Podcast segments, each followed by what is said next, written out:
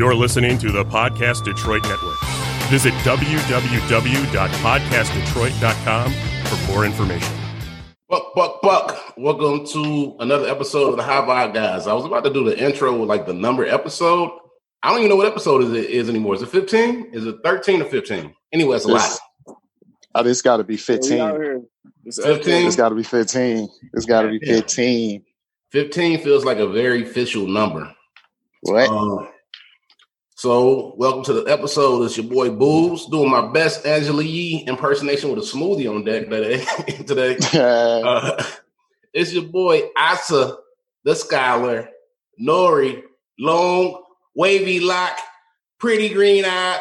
Take your babe. He got a babe. Scholar, I already. Asa Kick the babe in the building. And then uh Cow. we got the father of Luna throwing up gang signs. That's inappropriate, bro. Just- Throwing we got gang kills. signs. I got like What's I got, like I got like four kids, man. What's wrong with you? Well, Luna's my godchild, so guess which one gets the shout out right now? All right. Oh my god.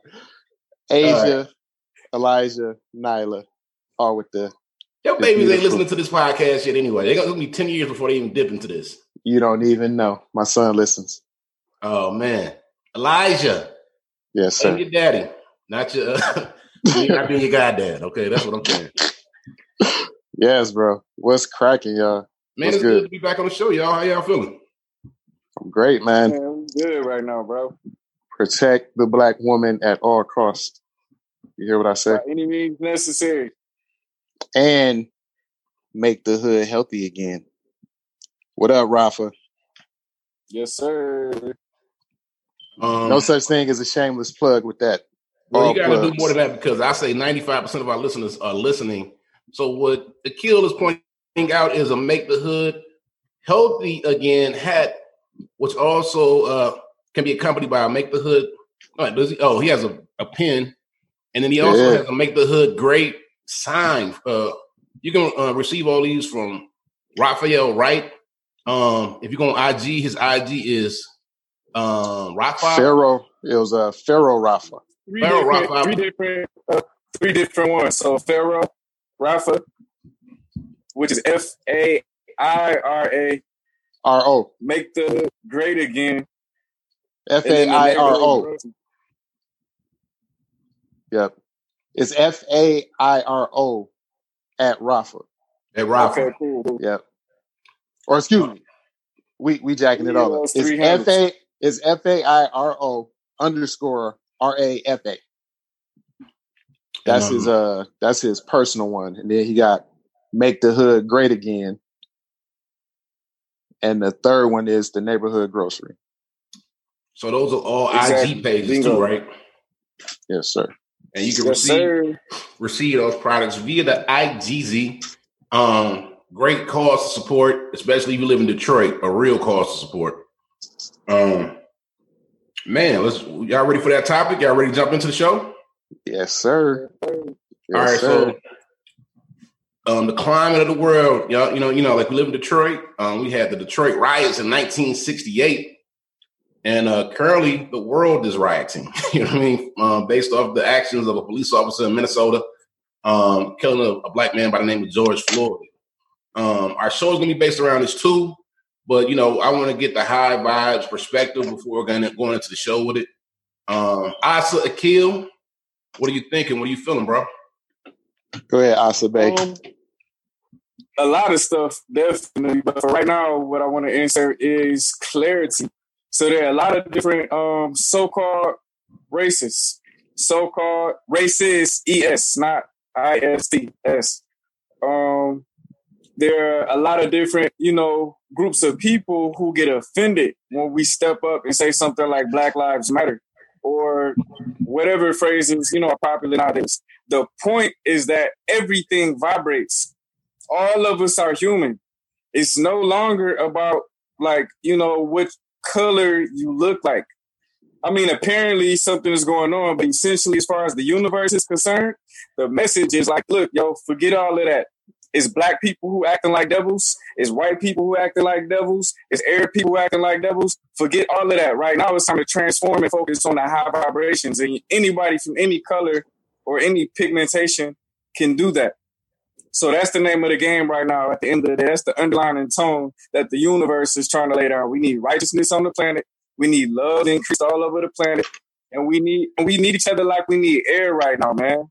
We need to put these guards down, and we just need to get busy with with transforming all this. You know, obviously, uh, non-productive paradigm stuff we be involved with and introduce the new one, the spirit first one. Now we all can that we all want in the first place. Every religion wants some love, peace, happiness, money. Everybody want that. You feel me? So yeah, that's what that's what's we on right now. Just making it plain and simple. Mm-hmm. And that's my feedback before I get an attitude and get all turned up. Go ahead and get an attitude, man. Fuck it. Go ahead and get an attitude. Kill gonna piss me off in a minute. Go ahead, Kill. I'm sure I am. No, man, my, my whole tip been on just like being present, being present in the moment, bro. Like staying focused on what I'm being told by some of the wisest people that we have in our circles, which is to be still, observe. You know what I'm saying?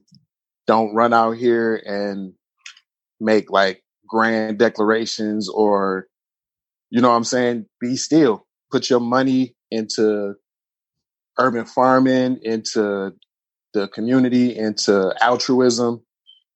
You know what I'm saying? Making sure that you're getting with the people that you love, staying close to the people that you love, doing self work, taking care of yourself. Um, that's that's been my tip during these time during uh these times. The riots and all that stuff or the protesting. Cause, you know, I got different opinions on what's going on right now with the stuff that I'm seeing and the feedback that I'm hearing from people that's on the front lines seeing what's going down. So the protesting and the rioting, you know, I can't I can't really control that because I'm not contributing to that. Just giving my opinion through, I guess, social media.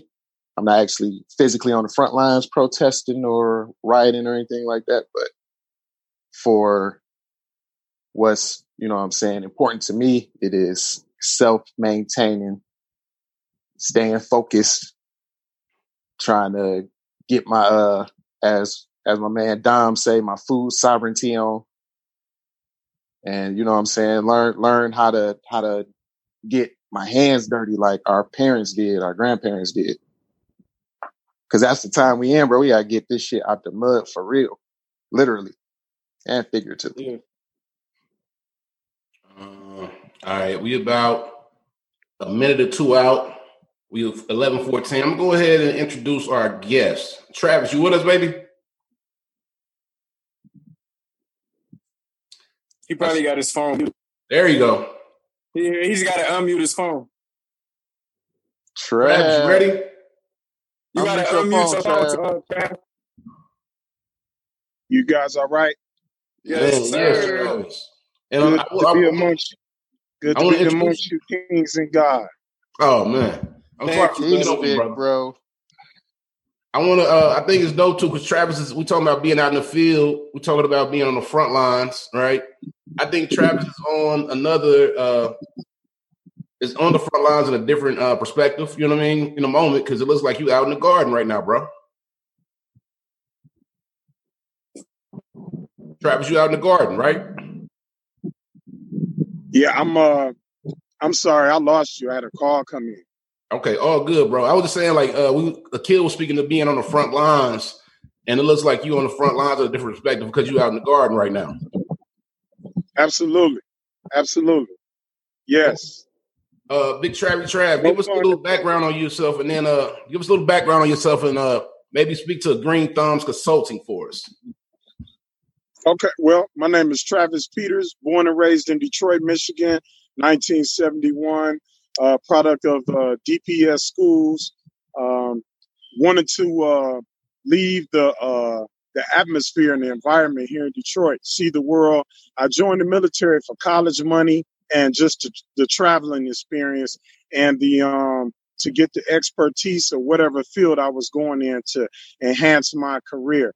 And also, I joined the Army to somewhat get a pass, a pass on my uh, black skin, somewhat uh, uh, uh, uh portal or to alleviate me from being racially profiled. I figure being a, a army veteran or a veteran period, having served in my country, that would be my so-called pass. You know what I'm saying? Against the various things that we see that's going on in our climate today regarding uh, racial uh, diversity and ethnic diversity and things like that.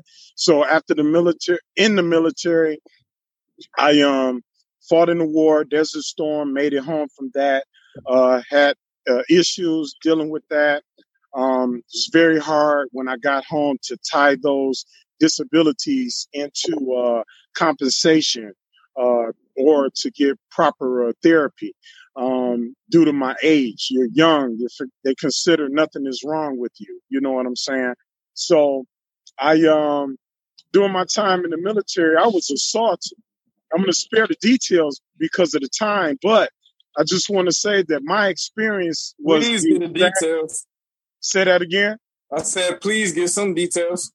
Okay, some well, people don't got a clue. Some people, you know, living okay, well, in the military, I went in in '89 to '93. Um, during this incident that happened to me, it was a police brutality incident against myself and another uh, Army soldier uh, named Ernest Marshall. He was from Mississippi, and uh, he came to my aid. When you're in the military during my time, you're often uh, uh, relieve yourself after service, duty, or mission. You go to the uh, local NCO club that's on your post or your base. That NCO club is the non-commissioned officers club. That's for the enlisted members from E1 private all the way up to E9. Those are first sergeant, master sergeants, and command sergeant majors. From the bottom to the top, you all can go into this particular environment and fraternize. fraternize. Pardon me with that word. You can uh, mingle together. Um, so the way this the structure of the NCO club is after uh, you get off work after uh, five o'clock, the NCO club is open and it caters to uh, Western uh, and country music, country we- Western music for a certain period of time. So we pretty much know the demographic who listens to country and Western music in uh, more of a, a greater proportion. That's our white brothers and sisters. So after country music is played, uh, the NCO club music is changed over to uh, R&B hip hop, which predominantly predominantly is uh, uh, um, attended by your black soldiers and those of uh, the Latino descent, so to speak. Y'all get the gist, correct? Yes, sir. So that's the environment. So on this particular day, it was New Year's Eve, 1992, going into New Year, the New Year '93. I'm waiting outside like you uh, habitually do, waiting on country and western western music to let out. Go in and listen to the music that I like to listen to, and forget about all of my missions and duties and troubles of the day that I experience, and somewhat diffuse and uh, let Mhm. the air out my. system. On this particular day, um, the music changing over some of the white soldiers were upset because they felt that they wouldn't be able to bring in the new year as they wanted to. Mm. They took out their aggression on me standing outside. They were drunk from already uh, partying and whatnot. They took out their aggression on me. I didn't know that they were undercover. I'm sorry, not undercover. They were uh, MPs who were in their civilian clothes or their civilian getup. MPs were called because it began to get out of hand. I had about three uh, uh, white soldiers that were uh, pretty much on my head. MPs were called. These MPs that were called, they they worked with these MPs, so they sided with them. It got out of hand, and it got out of hand where uh, hands were being put on me illegally in a manner that shouldn't be. And I de- be- began to defend myself. And in doing so, I was dragged behind a building, and I had another uh, soldier in my unit who came to my aid. If he had not come to my aid, just as those that stood by and yelled things for the officers to stop, and George Floyd uh, met his demise, that would have happened to me. Everything that George Floyd uttered calling out to his mother, saying he was about to die. I experienced that. I know what it's like being dragged to your execution or your lynching. I know the the, the hands-on uh, anger and hate uh, that that you're being subjected to because you're you're subjective, subjectively going to be killed.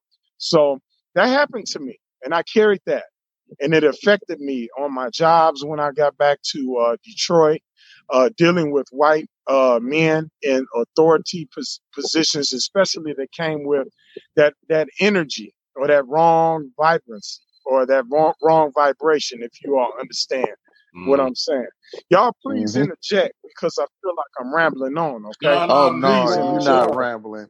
But I, I do, okay. I do, I do have a thought. Um, when you said this in 2005, it was sister, sister who was murdered, soldier, right? Do you, do you are you familiar with that story? It was a sister murdered in 2005. I can't hear you. Uh, in 2005, it was a sister who was murdered who was a soldier. Are you familiar with that story? It was a sister who whom? She was a soldier. She was a um she was a soldier and she was murdered. And um Oh yeah, yeah, yeah. Her murder was uh, covered up overseas. Is that what you're speaking to? Yeah. Yeah. Yeah, man. And I'm and I'm just curious, bro, like you know, hearing you speak about it, it was, it's very familiar to her story. You know, she was raped. They poured corrosive acid on her genitalia to cover the yes. rape. They, uh, she was found with a black eye, um, yeah. several other wounds, and ultimately, man, they they they ruled her her her death as a as a suicide. Yeah, yeah. And I'm just speaking. I'm just asking, like, because as you're talking, it's crazy because my grandfather had PTSD from being he was in the military. PTSD. And, uh, hmm? No, I said PTSD. And he had, but he had it from the his his comrades. Which, you know, like he got he got a it's an episode of Boondocks where um they're showing like how in the 1930s and 40s black men were basically beat up and and and, and harassed by their own um, comrades. And I'm just wondering, I didn't I didn't we kind of forget how long this has been going on and how much it impacts the soldiers. Not necessarily even the war itself, but having those racial incidents um, on your base or whatever, man. Oh yeah, there's a lot of that going on. You guys got to remember too. A lot of these military bases are in the south. A lot of these, uh, when you go off uh, post, you still have to uh, uh, understand the black codes or sundown towns is what they call. Um, mm. I was a driver for my commander, so I used to pick up uh, uh, uh Marines, uh, sailors, and uh, soldiers from um, various institutions and take them to the bridge. So one incident, I had to go leave Fort Stewart, Georgia, go up to Fort Leonard Wood, Missouri and they told me to make sure I had on my military uniform as I was going through Missouri. Uh, that's quote unquote Klan country. Mm-hmm. Uh, it, me in civilian get up as a young black man, uh, aged 19, 20 years old, riding through uh, Missouri in a military vehicle. That's not going to go well. So I had to don my uniform to keep myself as somewhat a pass. You know, that was my badge of passage. But um, you know, so my first real bout with racism, other than what we read about growing up here in Detroit, uh, was hands on when I got in the military. So that made it difficult for me to serve, to serve this country, knowing that uh, the people that I served with had a hate and an anger and a, a, terroristic mindset because of the color of my skin that they were willing to kill me, regardless of my pedigree and my uh, exceptional military record. You know. Mm. Man, how much longer did you have to serve after that incident?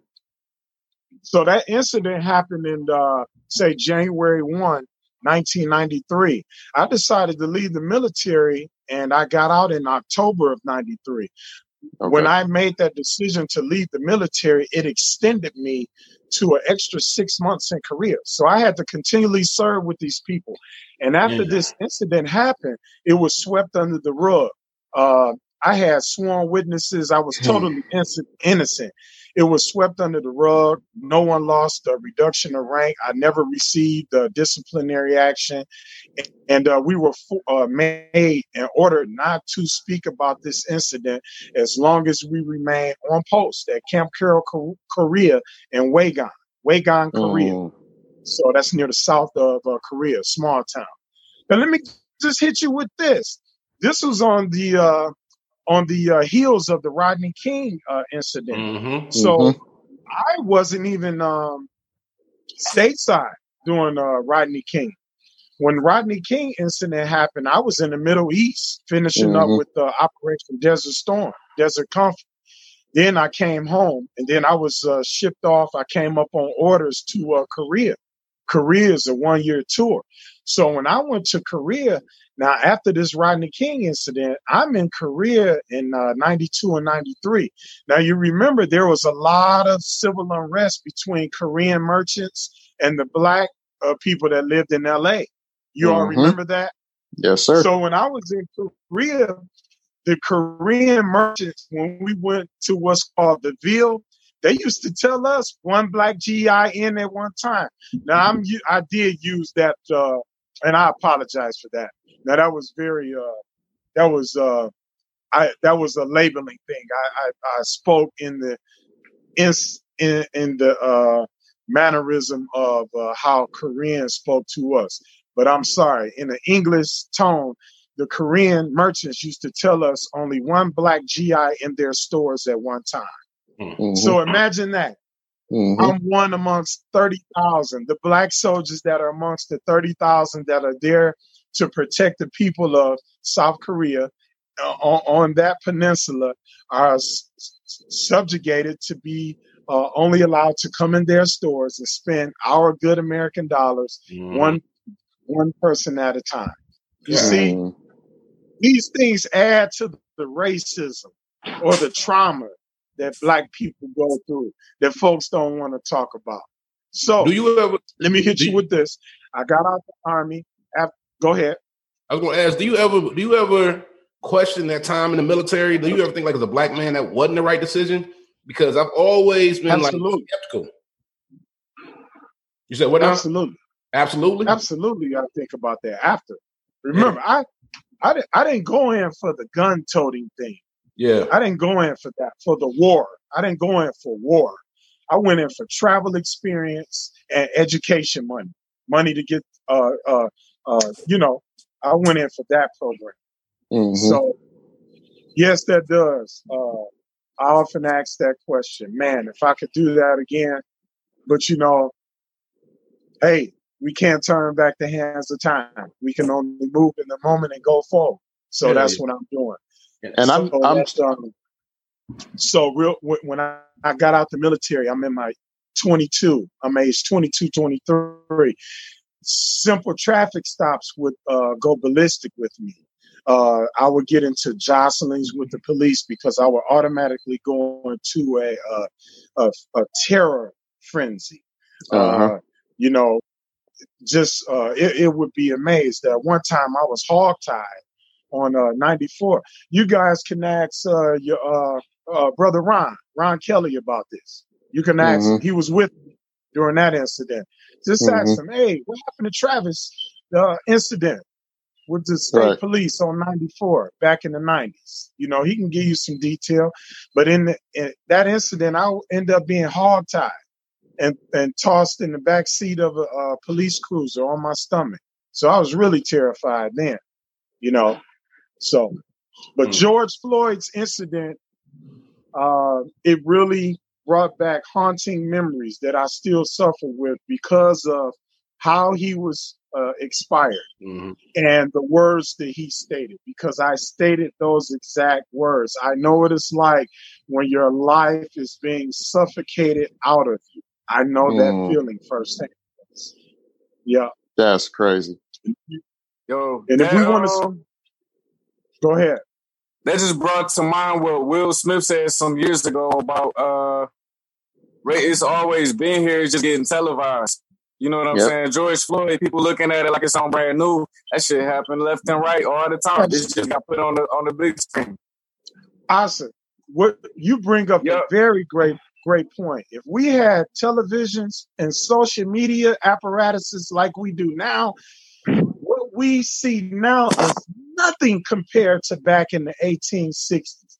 Do Oh, you yeah. all know that after 1865, there was a so-called Yes. second Civil War, uh, started around 1868 in this country. Are you all familiar with that? Uh, Uh-uh, go into it, big bro. Not. Well, I, I you remember had, uh, you, go, you, you know the details. Shoot, shoot. Well, well, you had um okay, 1865. Uh, the Civil War ends. Uh, black people are now emancipated. Remember now, Abraham Lincoln, the great emancipator, he said that he is for slavery. Let me repeat that. Yep. Abraham Lincoln said, I am for slavery if it Mhm. shall preserve the Union. He also said, I am uh, for anti slavery if it shall preserve the Union. Abraham Lincoln cared nothing about black people at all, about your freedom. He only cared about the preservation of the Union and its capitalistic ventures and the further Yep. advancement of the federal imperialistic uh, republic of this new nation. That's it. That's it. You can read it and find out for yourself. So during Reconstruction, um, you had members of the Senate. Uh, we need to look these people up, these radical Republicans called uh, named Thaddeus Stevens and uh, Charles Sumner. These were senators and congressmen from Massachusetts and Pennsylvania who helped uh, really fight for free enterprise, the uh, uh, uh, uh, the property rights and the um, personal rights of black men, free black men and black peoples in this country. They were named carpetbaggers and scalawags because they would go to the South and educate black people. They would teach them how to write and read, which was very, very, very important. And they would educate us on um, legislative uh, positions and things like that. During the time of Reconstruction, you had over 200 black people, black men, that were elected to uh, hold positions of legislation, meaning that they could write laws that help um, prosper black people. Well, the second Civil War started around 1868, and these were uh, white armed men who would go and terrorize black people, and uh, they were to preserve the Confederacy. They wanted to preserve the original Constitution. They di- they weren't for this 14th Amendment and things like that. They weren't for that and the 13th Amendments and things like that coming about.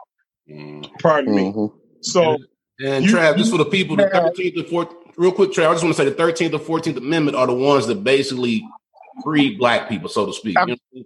it gave you it gave us it gave us a right to to acknowledge a right to adopt the uh, bill of rights as our bill of rights too Right. that's what it did it it allowed us to when it says we hold these truths that all men are created equal that Mhm.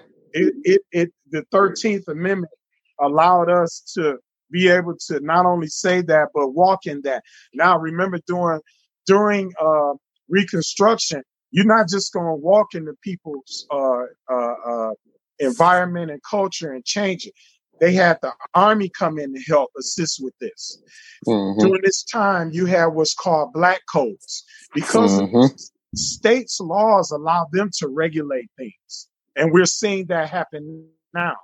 States are allowed to govern themselves. There are state constitutions where a lot of states, let's come up to uh, the 20th century with uh, George Wallace, former uh, Alabama governor who ran against uh, Nixon uh, in the late 68 election, I believe, right, right around that time.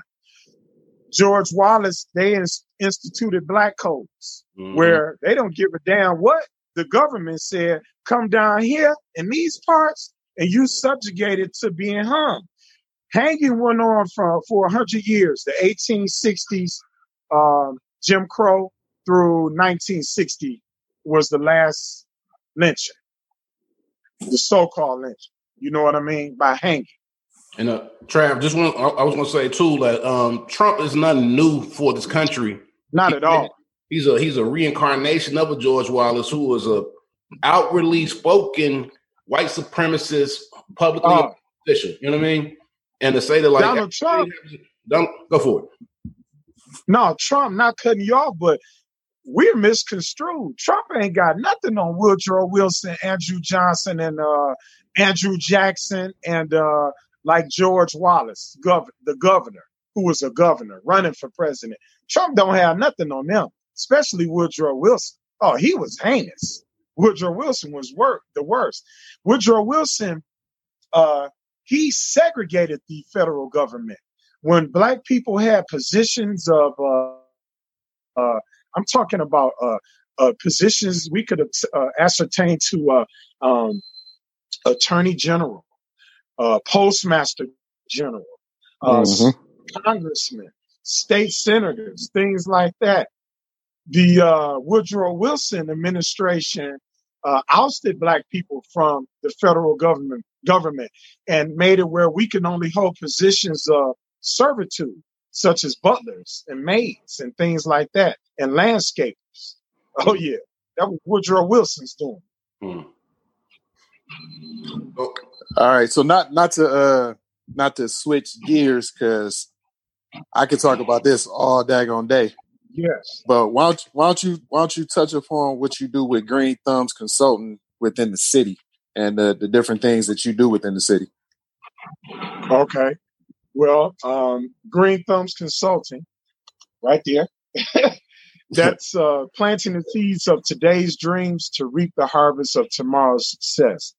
I started Green Thumbs, um, considering myself being a planter. Uh, plant, plant, uh, plant a seed. Someone else will water the seed, and the universe or our Creator or God will give the increase. You know what I'm saying?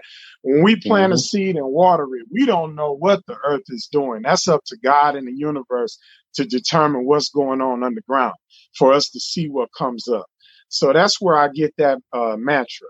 I started Green Thumbs Consulting because my military disability, I mean, yes, the disabilities I um, endured and experiences during uh, my time of service began to uh, alleviate me from performing my daily duties and, and having a sustainable livelihood. So there are many programs in place for veterans that there are no advertising dollars set aside uh, to let you know. There was no one telling me, uh, Specialist Peters, when you, as soon as you ETS, go here or there for counseling, for therapy, for benefits, for compensation to help you and help sustain you. So I found out the many different um, avenues and uh, programs to help vets. So I began to be my own uh, somewhat Pied Piper or Paul Revere, going out finding veterans because I know where the veterans go because I'm a veteran. I'm a Mhm. veteran that's been homeless. I know where you go uh, to find a, a peace of mind. See, the thing about a military veteran, long as we uh, find proper shelter, not getting wet or cold, we're good. We can live in a car under a viaduct, in a tent. It don't matter. You feel what I'm saying? In a cardboard box because we've lived in very, very uh, hard situations and had to survive. So that's easy. Living in the car is easy for a vet, especially Mhm. well, I'm speaking for me. So that's one of the reasons I started uh, Green Thumbs Consulting to help veterans improve their quality of life, letting them know that hey, man, your military uh, service may and experiences may uh, uh, allow you to be compensated, which in turn we knows if you're if you have steady income, you can maneuver, you can Mhm. uh, receive resources and things like that. It, it Mhm. makes you uh, uh, it, it, it puts you in a in a more applicable state to be able to uh, function properly. You know, as as as we know what it is to be without and how hard it is. Uh, having a soup kitchen or a bread line type of lifestyle or a handout type of lifestyle. So that was the Mhm. thing. One of the things that drove me to that. Um, having a knowledge in the home building and reconstruction, that was easy to uh, go find veterans that were that had a um, what's called a uh, AIT, your Advanced Individual Training. A lot of military veterans go to school for carpentry. They go to school for electrical engineering or cable wiring or telephone service. Uh, pretty mm-hmm. much every job that's out here, there's a uh, compatible or comparable job in the military that does that. So that's pretty much what Green Thumbs Consult- Consulting is about, helping veterans uh, uh reinstate and uh, reinvigorate themselves and reacclimate themselves into a sustainable part of of, of, of today's society, not being outcast. Dope, dope. That's that's very important because a yep. lot of veterans are overlooked. A lot of times we have uh, men and women that went and defended this country and come back here and there is nothing for them. Like right that that that shouldn't be. There should be some set aside housing uh, jobs that are in place. Yeah. So as soon as you touch back into the country, you going right into whatever field you know you you might have been training for while you were uh wherever you were stationed. That's how it's supposed to be. Yeah. Now remember, so you do. Go ahead. No, I was just gonna say you're doing the yeoman's work, big bro. I appreciate it. So, yeah. um, you know, the, the gardening, uh, that aspect is to uh, be a producer uh, of uh, goods and foods, and not only uh, produce goods, but uh, take them to market and distribute right. and deliver and give back give back to the veterans. So our program now, we give 20 free uh, meal boxes, somewhat such as this one here. Somewhat, this is a sample, but we give 20 free boxes to our military veterans and to our uh, elders each per month during our growing season um, in the city of Detroit. So this, after I finish this, uh, I'm just acclimating myself so I can master my business. This position will be available for a military veteran paying between 16 and $20 an hour, working 24 hours a week. You you you feel what I'm saying? Oh. So yeah. So that's what what this is about. Being able to uh many veterans cannot work traditional jobs due to their military experiences. We have to cre- create ways, not just for our veterans, but for our our, our, our population, our workforce population, who may have been traumatized by the systemic racism in this system. The system is not designed for, you can keep your equality. I'm going to say that. Give me equity. And that's mm-hmm. what the Freedmen's Bureau and Thaddeus Stevens and Charles Sumner and those uh, Reconstruction uh, uh, uh, uh, people, uh, uh, electors who were had real voices. They were really for the advancement of uh, us to be able to live free and be able to capitalize and have free enterprise and have the same amount of equity. Remember, we all have equality in ed- education. We can equally go to schools, but do our schools have the same equity in books? Are our textbooks of the same newness? Are they of the uh, the same? Uh, are our classrooms of the same equity? Y'all get mm-hmm. the gist of what I'm saying? Yeah. Yes. Is, is yep. the housing provided for us in the same amount of equity? No, it's not. No, it's not. So Green Thumbs Consulting speaks to that, providing equity, mm-hmm. proper equity for our military veterans, and spilling over into the community for our uh, uh, regular citizens as well. You know, and before we leave, man, I really wanted to see if I could speak on this current situation, if possible, and things and suggestions on what we need to do exactly. to try to bring about change. I was just about to speak about that. Isaac popped off, but he wanted to talk about solutions in particular. And I wanted to speak more to kind of what you spoke to me about the other day, where you were talking along the lines of just the whole situation itself and like you said, you had the opportunity to speak with uh, a minister. I got the week. Oh yeah. This mic in his room. But give me some. Give me your thoughts on yeah the situation, like you were saying, the solutions that you talked to. So I'm gonna uh, go back to uh, uh, go back in history um, and what we need to do. We need radical legislation. You, we had to have the military come in during a peaceful time to help support the Freedmen's Bureaus Act. Mhm. Um, Mm.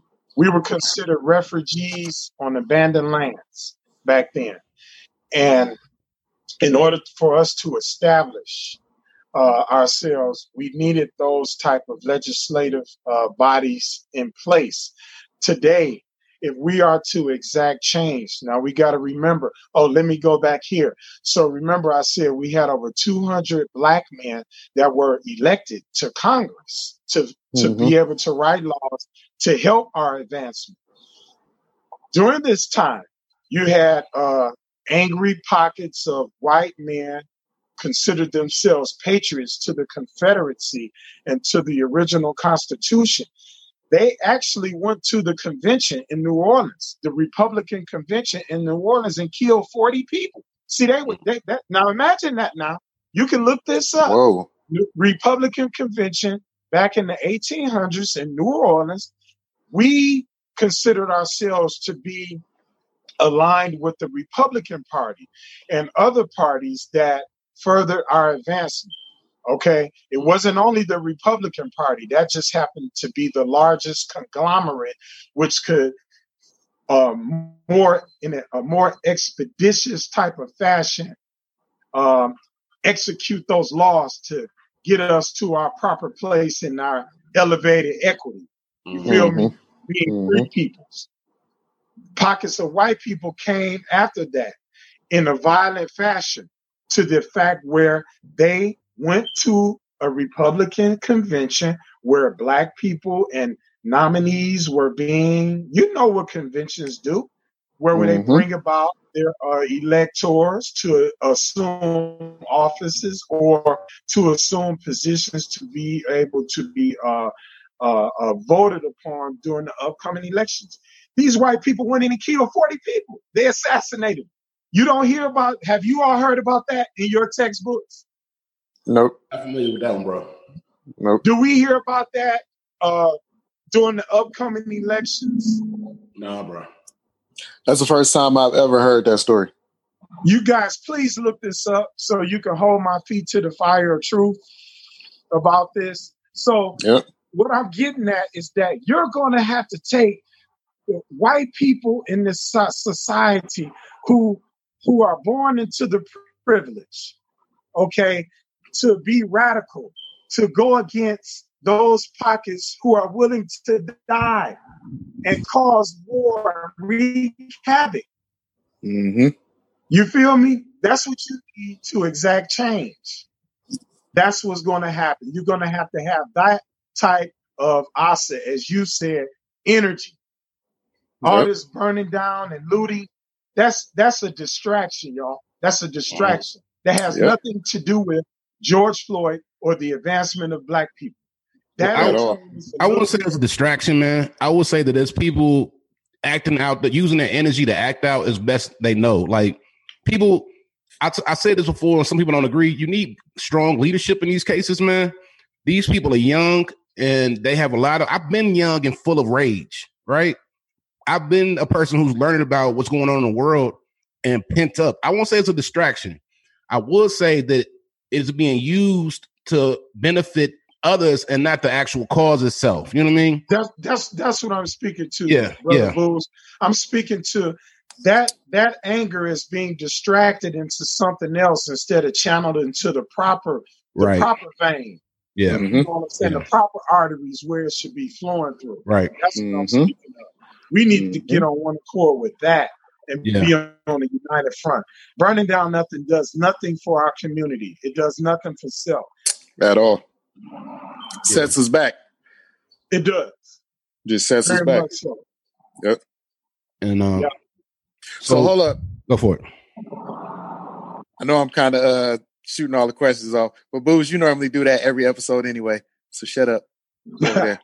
uh Big bro, this is something I've been reading on recently, and you, like we said, you on the front lines and you actually have military background.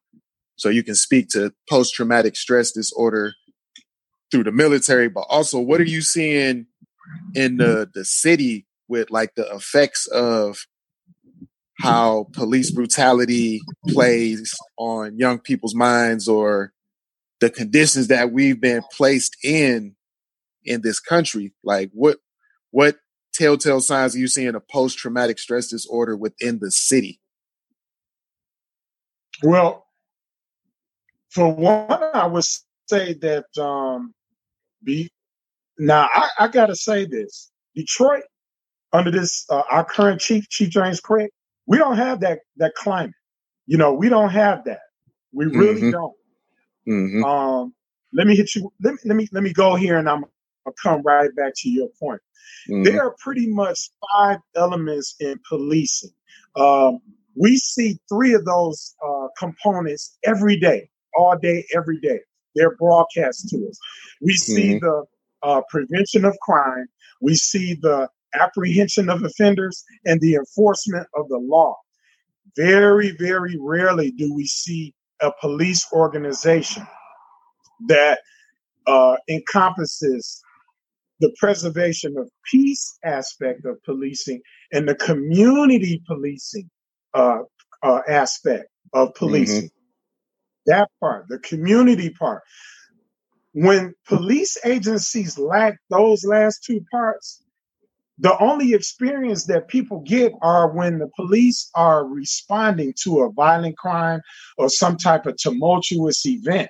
And the only time that the people in the city see the police is when they're coming to them, coming to get their brother, their cousin, their uncle, or said uh, a person is the recipient of brutality. So there be in, in lies of fear, or trauma, that avoidance. We already know how when we drive. Uh, let me, if it's more than two of us in the car, uh, you can't rock your baseball cap. You see what I'm saying? Hypervigilance Mhm. sets in. Oh man, Uh-huh. Damn, my tail light busted. Oh shoot, I gotta try to walk outside in the rain without an umbrella and hope I don't get wet. And that's just the Mhm. analogy saying I hope I roll and don't get pulled over Mhm. because this tail guy, tailgate, tail light being busted out can lead to something else, or not even the tail light being busted, but the mere fact that my blinker may have went out, went out. You feel me? Mhm. And then we don't know the laws. We don't know the laws. To, uh, uh, uh, you can't do a search without probable cause and, uh, suspicion beyond a reasonable pat down. We don't know that. You don't have to leave and get out of your car. You don't. But the police agencies have to be willing to accept your knowledge of the laws of the land, Mhm. the policing laws. You feel me? So, Mhm. yes, our youth are very traumatized because of the nature of policing. Police, they can do things and get uh and be reassigned. They can uh commit violent acts against you and not be persecuted to the extreme measures of the law, as you and I would be. Mhm. So yes, Yep. it's, it's very traumatizing. We need things, those those visuals of Detroit police officers kneeling with other citizens in the community. You need more visuals of that. You need more actual. Uh, you need more hugs.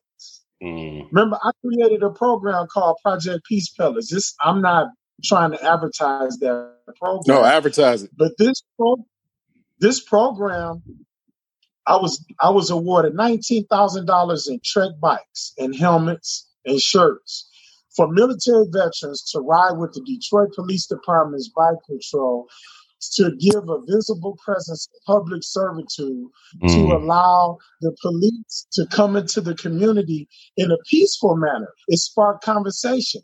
Remember, you got police and veterans riding through on bikes. that makes them approachable. We had children Mhm. riding up and asking if they can roll with us, and they did. I couldn't get enough veterans to come participate. Yes, seven hundred dollar bikes, twenty thousand dollars worth of seven hundred dollar bikes. That all veterans had to do was come to where we were going to ride, ride for a couple hours through the neighborhood.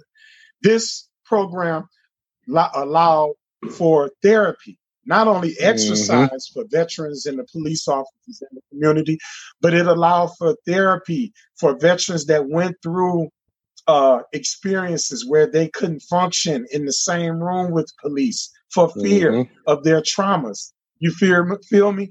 This Mhm. bike program, imagine four veterans and four police officers rolling through on bicycles. Are you going to dump out your Wendy's or Coney Island trash in, in with us present? No. Are you going to dump your tires or your trash? No.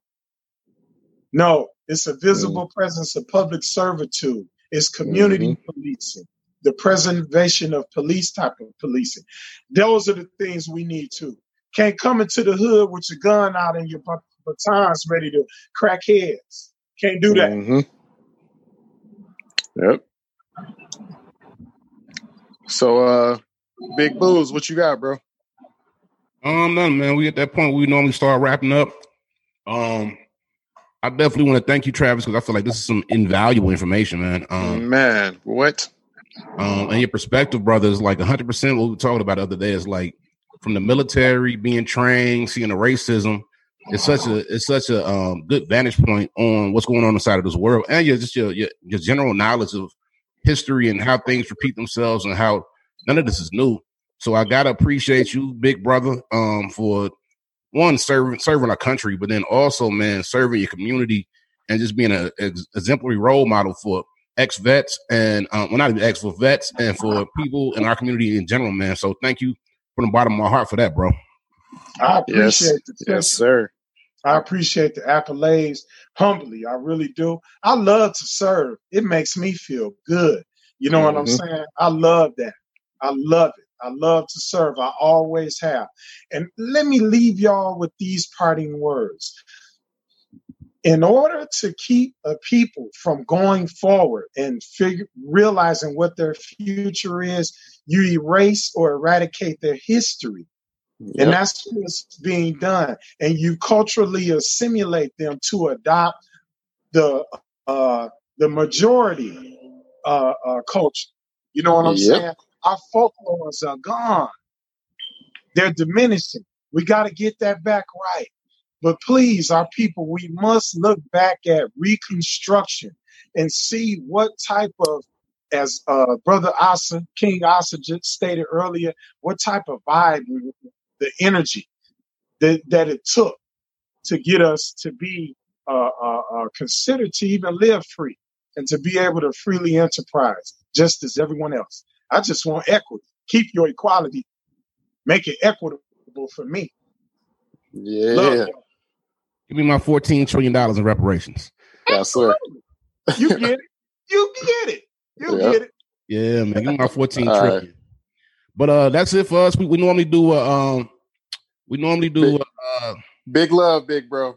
Big love to y'all. Keep being kings and gods as you all are, and keep bringing this voice out to the community because we need a voice. We need a, a platform where voices can be heard, where our voices and our histories and truths can be uh, exact to better us. Yes, sir. All right, big bro. we going to talk to you in a minute. Peace. Peace. Peace. Um, all righty, guys. You want to you want to end with some gratitude, man? with some wanna end the episode? appreciations. So we normally end our show with a couple appreciations. Of course, we, I would, would like to appreciate um Big Brother Travis for coming on to the show today. Um, definitely got to appreciate him. I'm gonna do something that people aren't gonna expect. I, well, I'm gonna do two appreciations. I'm gonna do them because they go hand in hand. One, I respect the protesters who are not tearing up my city because I do understand that you are mad and you want to create change. I get it that we might not all see that the change is being carried out, correctly and that it needs more guidance. But I'm not going to I'm not going to marginalize people who are coming out of this comfort zone to try to make change inside this world because that's something that has to be that has to be respected in my in my opinion. It's easy to it's easy to, to to belittle people who protest, but it's hard it's it's hard to find the truth in what they do. And then the second one goes out to, and this is my opinion again, the DPD, right? Mm-hmm. I'm sorry, but I've lived all around the burbs in this this this this state. You know what I mean?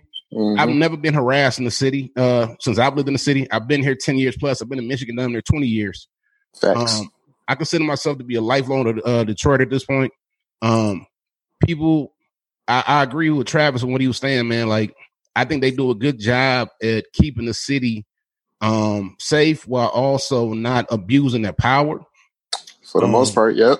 But I'm, I mean, like, I'm sure there's always going to be some wild cards in there. Mm-hmm. But I definitely can say that I have been, I've ha- I've been pulled over in Ypsilanti with a gun on his hand. I mean, with a cop with a gun on his hand. Yep. I've been pulled over in the city and haven't had that experience. You know what I mean?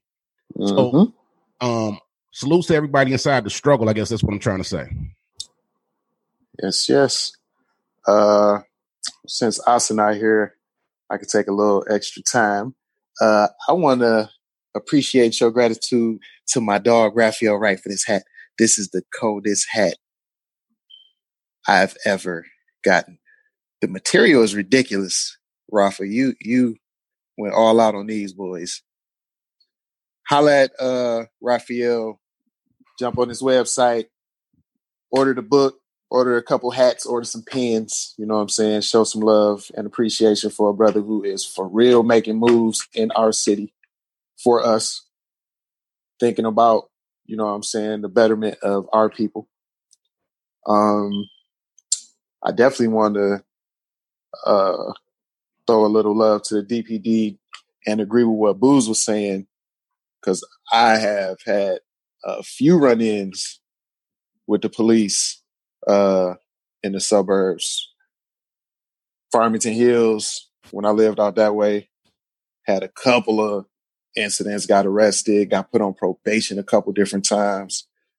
Uh, lived in the city for 80% of my life and never got any type of harassment like I did out in the burbs. When I was a young fella doing knucklehead stuff, you know what I'm saying? We smoking in the park the police might come and bust it up. But the worst they did was, you know, made us made us stump out our little blunts and all that, and they went about their business. You know what I'm saying? I've actually been assaulted. We can address that on a on a different episode. I actually got assaulted in the burbs at an event when I was like a young cat. So DPD definitely got a different energy about themselves when they dealing with the people. Probably because most of them came from the city that's that's it for me. All right. I also had to dip out early. Y'all probably just heard my stomach gurgling. Oh well. Uh, because the microphone is in my stomach. but uh that's gonna wrap it up for this uh powerful episode of the High Vibe guys during this uh very interesting period in time. And that is about it. Dave, you can end the session. Thank you, sir. Peace.